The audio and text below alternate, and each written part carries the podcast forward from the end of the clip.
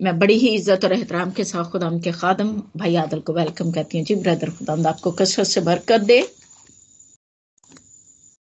इसी में आप सबकी सलामती हो तो मैंने यहाँ पे हवाला लिखा है कुदस योना की इंजील पंद्रह बाब और उसकी पहली दस हयात Gospel according to St. John, chapter 15, verse 1 to 10.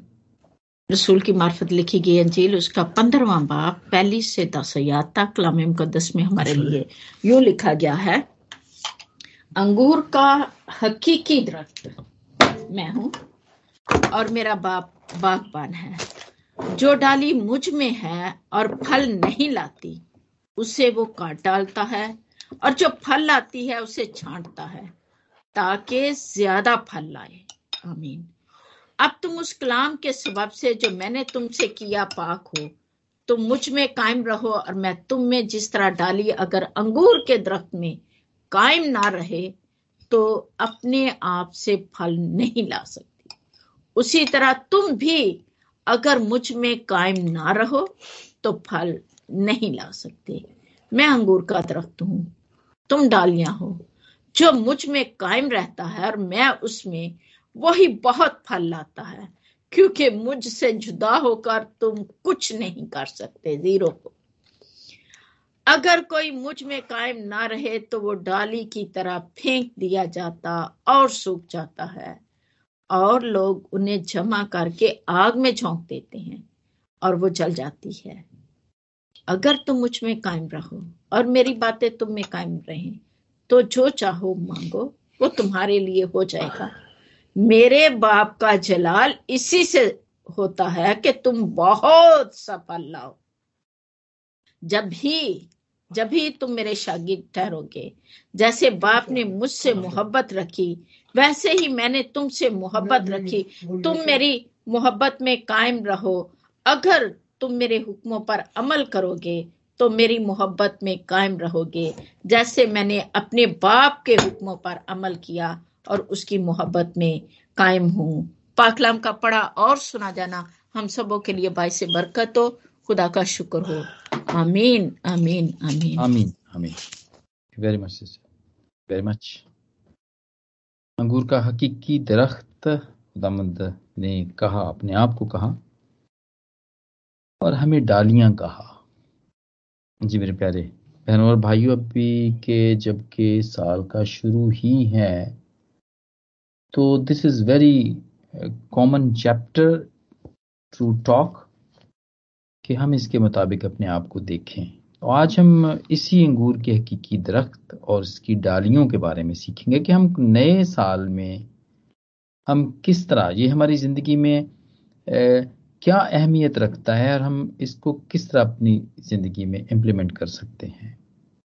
True wine अंगूर का हकीकी दर्द जैसे कि ये तो उर्दू की बाइबल है इसमें लिखा हुआ है लेकिन इंग्लिश में true vine I am the true vine ये खुदा यीशु ने कहा।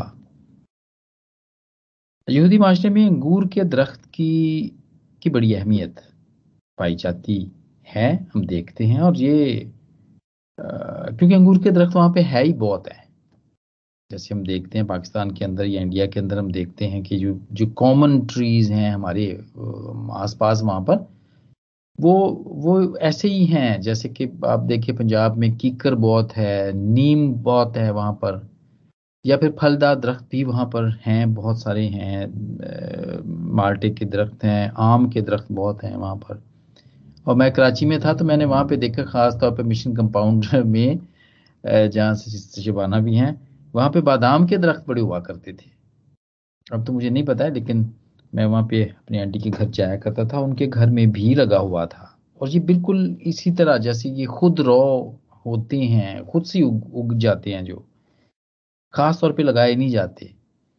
ऐसे ही उस यहूदी कल्चर के अंदर या उस कम्युनिटी के अंदर या उस इलाके के अंदर अंगूर के दरख्त ऐसे ही थे। और लोगों के इवन के बाग भी थे जैसे कि हमारे मुल्कों के अंदर भी।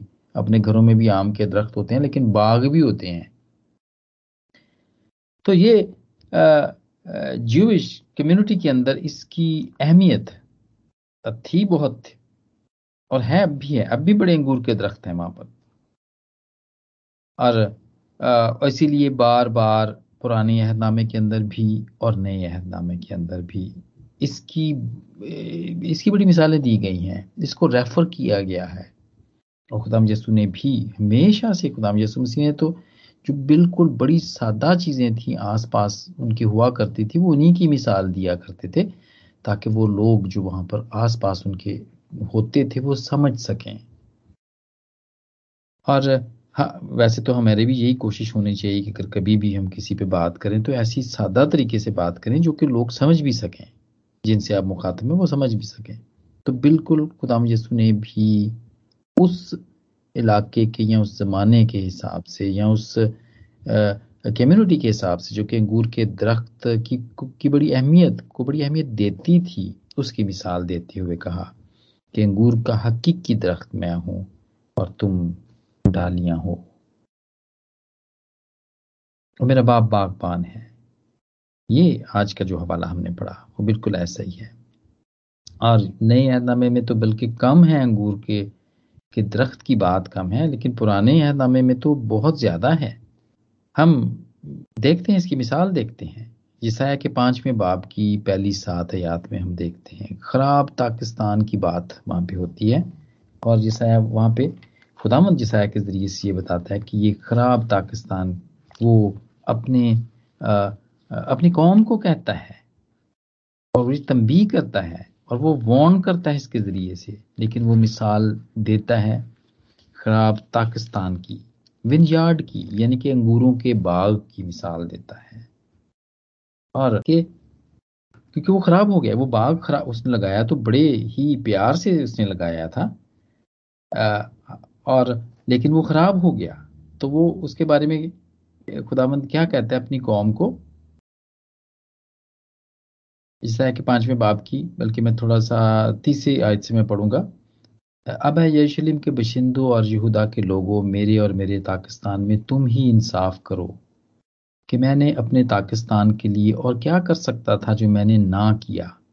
और अब जो मैंने अच्छे अंगूरों की उम्मीद की तो उसमें जंगली अंगूर क्यों लगे? मैं तुमको बताता हूँ कि अब मैं अपने पाकिस्तानों से क्या करूँगा? मैं उसकी बाढ़ गिरा दूँगा और वो चरागा होगा। उसका अहाता तोड़ डालूँगा और वो पामाल किया जाएगा और मैं उसे बिल्कुल वीरान कर दूँगा। वो ना छांटा जाएगा, ना निराया जाएगा। उसमें ऊँट कटारे और कांटे उगेंगे और मैं बादलों को हुक्म करूँगा कि उस पर मैं ना बरसाएँ। जी मेरे जीजो ये ये अंगूरों का जो कि इस माशरे के अंदर बड़ी अहमियत थी या इस इलाके में बड़ी अहमियत थी, इस खुदामद खुद इसके बारे में इसकी मिसाल दे के कहते हैं कि ये खराब पाकिस्तान हो गया। और जिसाया के सताइसवें बाब में भी हम देखते हैं कि इसकी मिसाल दी गई है। जैसा कि मैंने कहा कि हम, हमें नए अहदामे में इतना इसके नहीं मिलते हैं रेफरेंस जितने कि हमें पुराने अहदामे के अंदर मिलते हैं। सताइसवें बाब दूसरी आयत में है, सैंतीसवें बाब की दूसरी आयत में लिखा हुआ कि उस वक्त तुम खुशनुमा पाकिस्तान का गीत गाना। मैं खुदा मद उसकी हिफाजत करता हूँ, मैं उसे हर दम सेंचता रहूँगा। मैं दिन रात उसकी निगबानी करूँगा कि उसे नुकसान ना पहुँचे। मुझमें कहर नहीं तो भी काश के जंग गाँव में झाड़ियों और कांटे मेरे खिलाफ होते, मैं उन पर खरूश करता और उनको बिल्कुल जला देता। जी मेरे प्यारे बहनों और भाइयों खुदावन ने जो अपने आप को अंगूर का हकीकी दरख्त कहा है तो वो ऐसे ही नहीं कहा, क्योंकि वो चाहते थे कि आसपास जितने भी लोग हैं, वो इस बात को जाने, वो इस बात को समझें। और पुराने यहदनामे में इसी तरह इसराइल को को इसी तरह पाकिस्तान कहा गया है। खुदावंद बाप का पाकिस्तान, क्योंकि उसने खुदा बाप ने इसको लगाया इस कौम को चुना हुआ है। इसको शहजादा भी कहा जाता है जैल को लेकिन ये खुदामद इसको पाकिस्तान भी कहते हैं। इसको मिसाल इस, उस, उसको इसकी सिमिलैरिटी बताते हैं कि ये पाकिस्तान है मेरा ये मैंने चुना हुआ है ये मैंने लगाया हुआ है। जी मेरे प्यारे बहनों और भाइयों इस नए साल के अंदर हम सीख रहे हैं कि ये जो अंगूर का हकीकी दरख्त है और ये इसकी जो शाखें और डालियाँ हैं, इनसे क्या हम सीख सकते हैं? हम इनसे क्या ले सकते हैं? और हमारा यीशु जो कि हम सबके लिए मॉडल है, वो हमारे लिए मॉडल है क्योंकि जैसे जो वो उसने हमें करके चीज़ें बताई, वो हमसे भी यही एक्सपेक्ट करता है। वो यही चाहता है कि हम भी ऐसे कर सकते हैं बिकॉज़ उसने भी इंसान होते हुए ये सब कुछ किया। उसके ऊपर भी दुख आए, तकलीफें आई, उसके ऊपर भी मौत आई। और जब वो ये सब चीज़ें सच्चाई के लिए, अपने मिशन के लिए सह सकता है, कर सकता है तो जबकि हम इस जिसम के अंदर हैं तो हम भी ये कर सकते हैं। हम भी ऐसा कर सकते हैं। अगर सच्चाई के लिए हमें खड़ा होना पड़े अगर सच्चाई के लिए हमें तकलीफें उठानी पड़े तो ये जिसम उठा सकता है बिकॉज़ ये इस काबिल है। ये इतनी बर्दाश्त कर सकता है। और खुदाम यसु ने ऐसे ही, जैसे कि पहले मैंने कहा कि जो आसपास, क्योंकि खुदाम यसु मसीह तो हर वक्त ही भीड़ में घिरे रहते थे। बहुत सारे लोग ठीक होने वाले होते थे, दुआ करवाने वाले होते थे, उनके पीछे पीछे कई लोग तो वैसे तो रोज बरोज उनके जो शागिर्द होते थे वो वो वो भी उनके साथ होते थे क्योंकि वो भी ज़्यादा होते जाते थे, काफ़ी होते थे, जो भी जिन, जिसके जिसके साथ भी कोई मुआवजा होता था या कोई काम खुदावन यीशु का देखता था तो वो उसके पीछे हो लेता था। और इसी तरह खुदावंद उनको भी सिखाते थे, अपने शागिर्दों को भी, और जो आस पास के लोग थे, क्योंकि वो ऐसा वक्त नहीं था, लोग बहुत ज़्यादा पढ़े लिखे नहीं थे। तो वो फिर इस तरह की बड़े सादा तरीके से खुदामद उनको बताते थे। कभी बीज बोने वाले की मिसाल दे देते थे, कभी वो राई के दानों की मिसाल दे देते थे।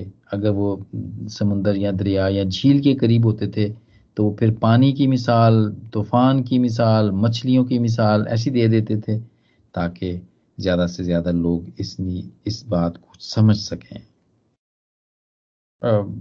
उस माशरे के अंदर ये इस बात को बड़ा समझा जाता था प्रोस्पेरिटी समझा जाता था, जिसके घर के अंदर अंगूर या अंगूरों की मैं हुआ करती थी खास तौर पर।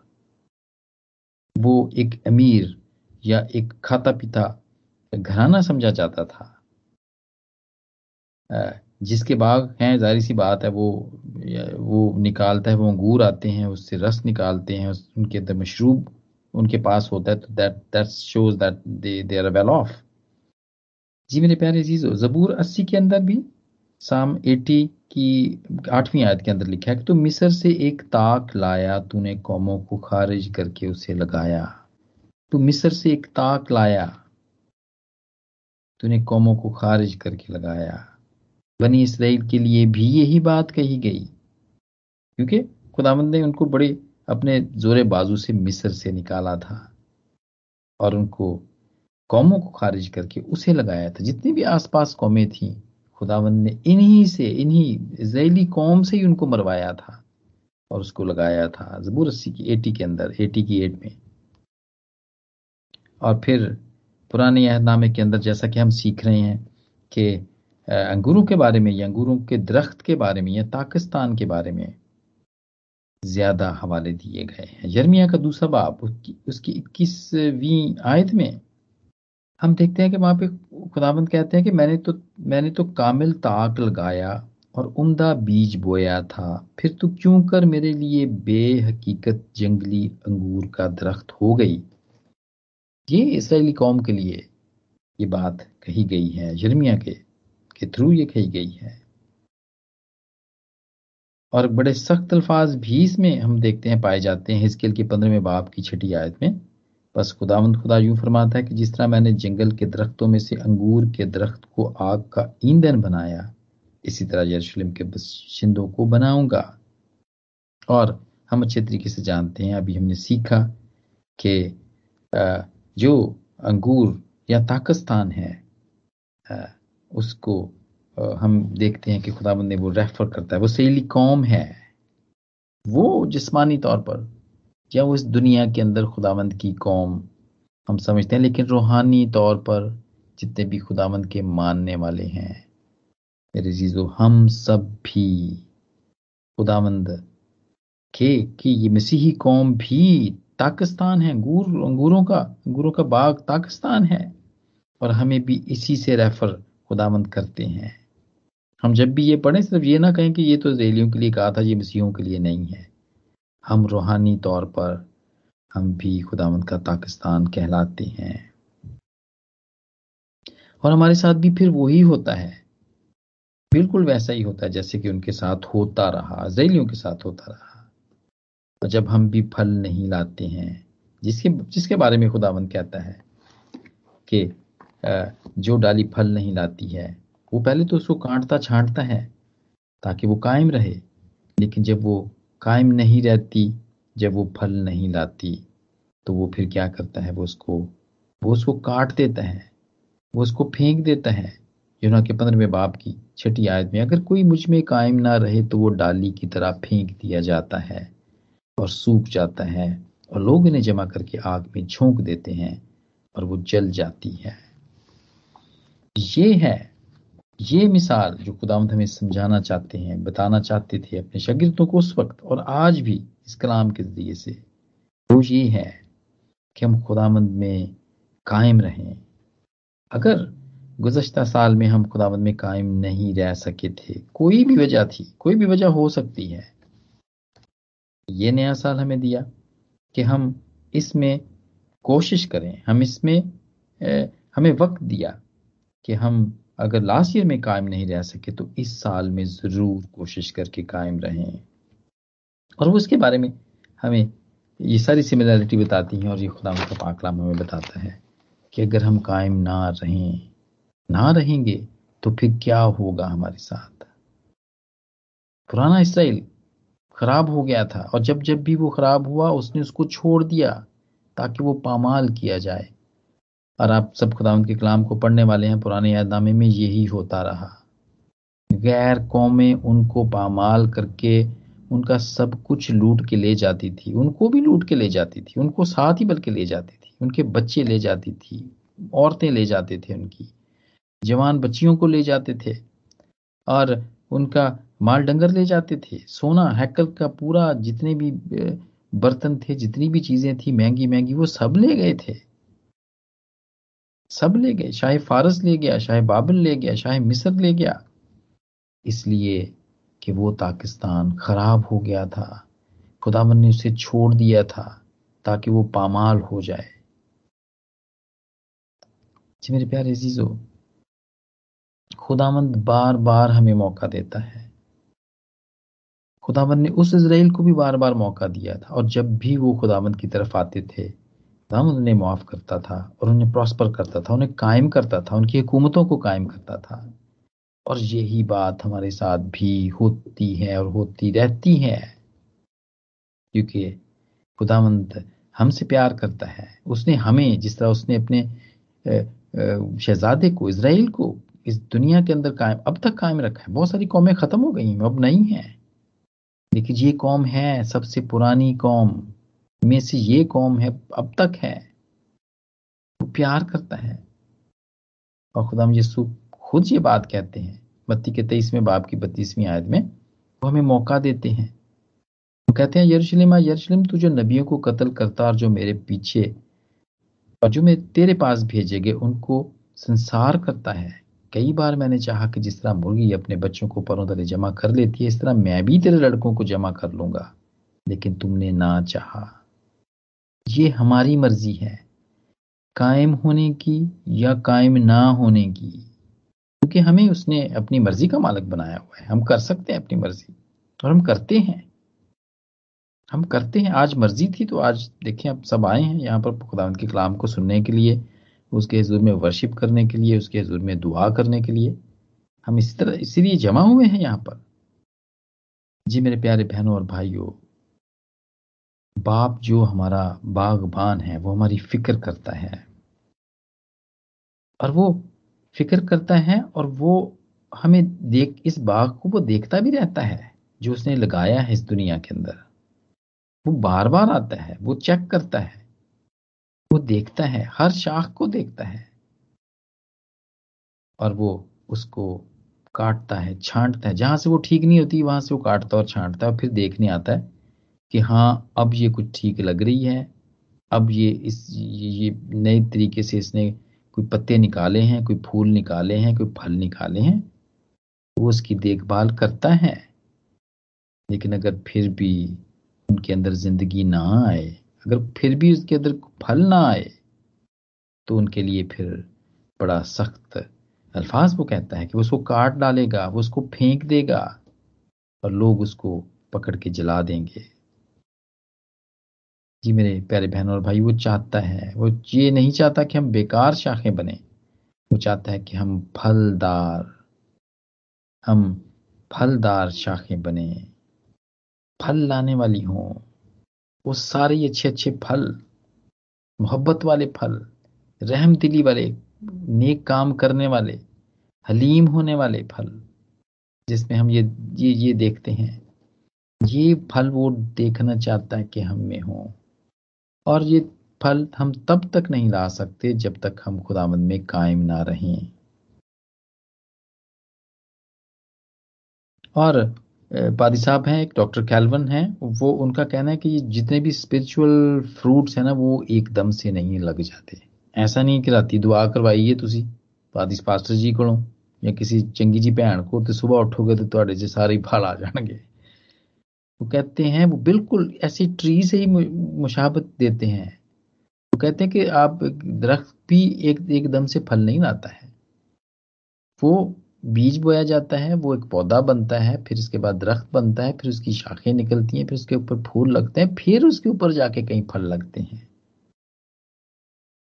उन शाखों के ऊपर फिर फल लगते हैं। एकदम से स्पिरिचुअल फ्रूट भी नहीं मिल जाते हैं मेरे जीजो।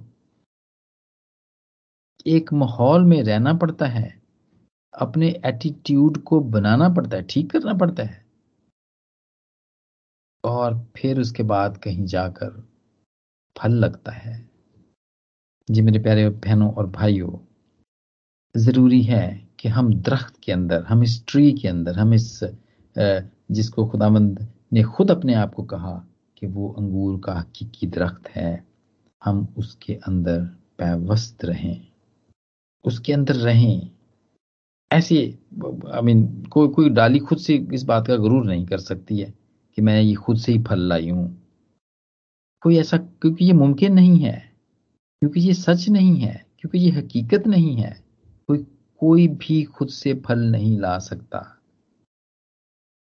खास तौर पर स्पिरिचुअल फ्रूट जो जिस, जो जो कि हमारा एम है होता है कि हमें वो मिले, वो खुदावंद में रहने से ही मिलता है। उसके कलाम को पढ़ने से, सुनने से, सीखने से, अमल करने से, उसके हजूर में झुकने से, उसके, उसकी बंदों की रफाकत में रहने से। जी मेरे जीजो खुदामंद चाहता है कि हम एक्टिव हों। अगर हम उसके साथ व्यवस्था होना चाहते हैं। ऐसा नहीं कि बस टाइम पास करने के लिए आ जाओ जी, और कोई काम नहीं है तो चलो मीटिंग थी चलिए यार बस। दो तीन गीत सुनेंगे, वहाँ पे खुद भी गाएँगे और ऐसा नहीं, वो एक्टिव देखना चाहता है। हर चीज़ हर चीज़ में रीडिंग करने में, दुआ करने में टेस्ट मनी बताने में शेयर करने में, हर चीज़ में वो एक्टिव देखना चाहता है हमें। जी मेरे प्यारे बहनों और भाइयों, अब जबकि साल का शुरू ही है। और ये साल तो बड़ी जल्दी जल्दी से गुजर रहे हैं। और ये हमारे कैलेंडर हैं, जैसे कि हम पहले भी सीख चुके हैं, लेकिन खुदावंत के तो ये कैलेंडर नहीं है। खुदावंत के कैलेंडर तो उसने गुलाम में लिखा हुआ है, बहुत दफ़ा, बहुत जगहों पे लिखा हुआ है, और साम एटी फोर की टेन में भी लिखा हुआ है, क्योंकि तेरी बारगाहों में तो एक दिन हज़ार से बेहतर है। जी, वो दिन है जब हम ये फैसला करते हैं। या हम, जब हम उसमें रहने के लिए प्लान करते हैं? ये वो दिन बेहतर है मेरे अजीजों। ऐसा काम, खिदमत का काम। सामेटी के अंदर मैं अपने खुदा के घर का दरबान होना शरारत के खैमों में से, में बसने से ज़्यादा पसंद करता हूँ। घर का दरबान होना एक खिदमत का काम है खुदावन चाहता है कि हम उसके घर की खिदमत भी करें। वक्त पे खोलना, वक्त पे बंद करना, उसके अंदर सफ़ाई करनी, उसके अंदर इबादत के लिए तैयार करना चर्च को और उसके बाद भी इसको तैयार करके रखना। खुदावंद मौका देता है बार बार मौका देता है, एक नया साल, एक और नया साल देता है कि हम फल लेकर आए। और जैसे कि अंगूरों के दरख्तों की बात थी, यहाँ पे अंजीर के दरख्तों की मिसाल भी इसी तरह खुदावंद देते हैं क्योंकि उस इलाके के अंदर जीर के दरख्त भी बड़े थे। और वो वो कहता है, जी, तीन बरस लुका के तेरहवें बाप की सातवीं आयत में जीर के दरख्त बेफल दरख्त की तमसील जब उन्होंने कही तो उन्होंने बताया कि मैं तीन बागबान आता है और वो कहता है, जी, मैं तीन बरस से मैं इसमें मैं फल ढूँढने आता हूँ और मैं नहीं पाता हूँ। और वो डिसाइड करता है कि इसको काट डालो, कि ये ज़मीन को भी क्यों रोके रहे? बड़ा ज़रूरी है मेरे अजीज़ों। कि हम इस साल के अंदर हम बहुत सा फल लाएँ, हम बहुत सा फल ला सकें, क्योंकि इसमें बाप का जलाल है। जिस दरख्त से हम हैं, अगर हम मसीही कहलाते हैं तो फिर ज़रूर है कि हम फल भी लाएँ। हम नाम के मसीही ना हों, नाम के मसीही ना हों, क्योंकि वो कहता है, योना के पंद्रहवें बाप की आठवीं आयत में कि मेरे बाप का जलाल इसी से होता है कि तुम बहुत सा फल लाओ। बहुत सा फल लाना एक्सपेक्ट करता है वो।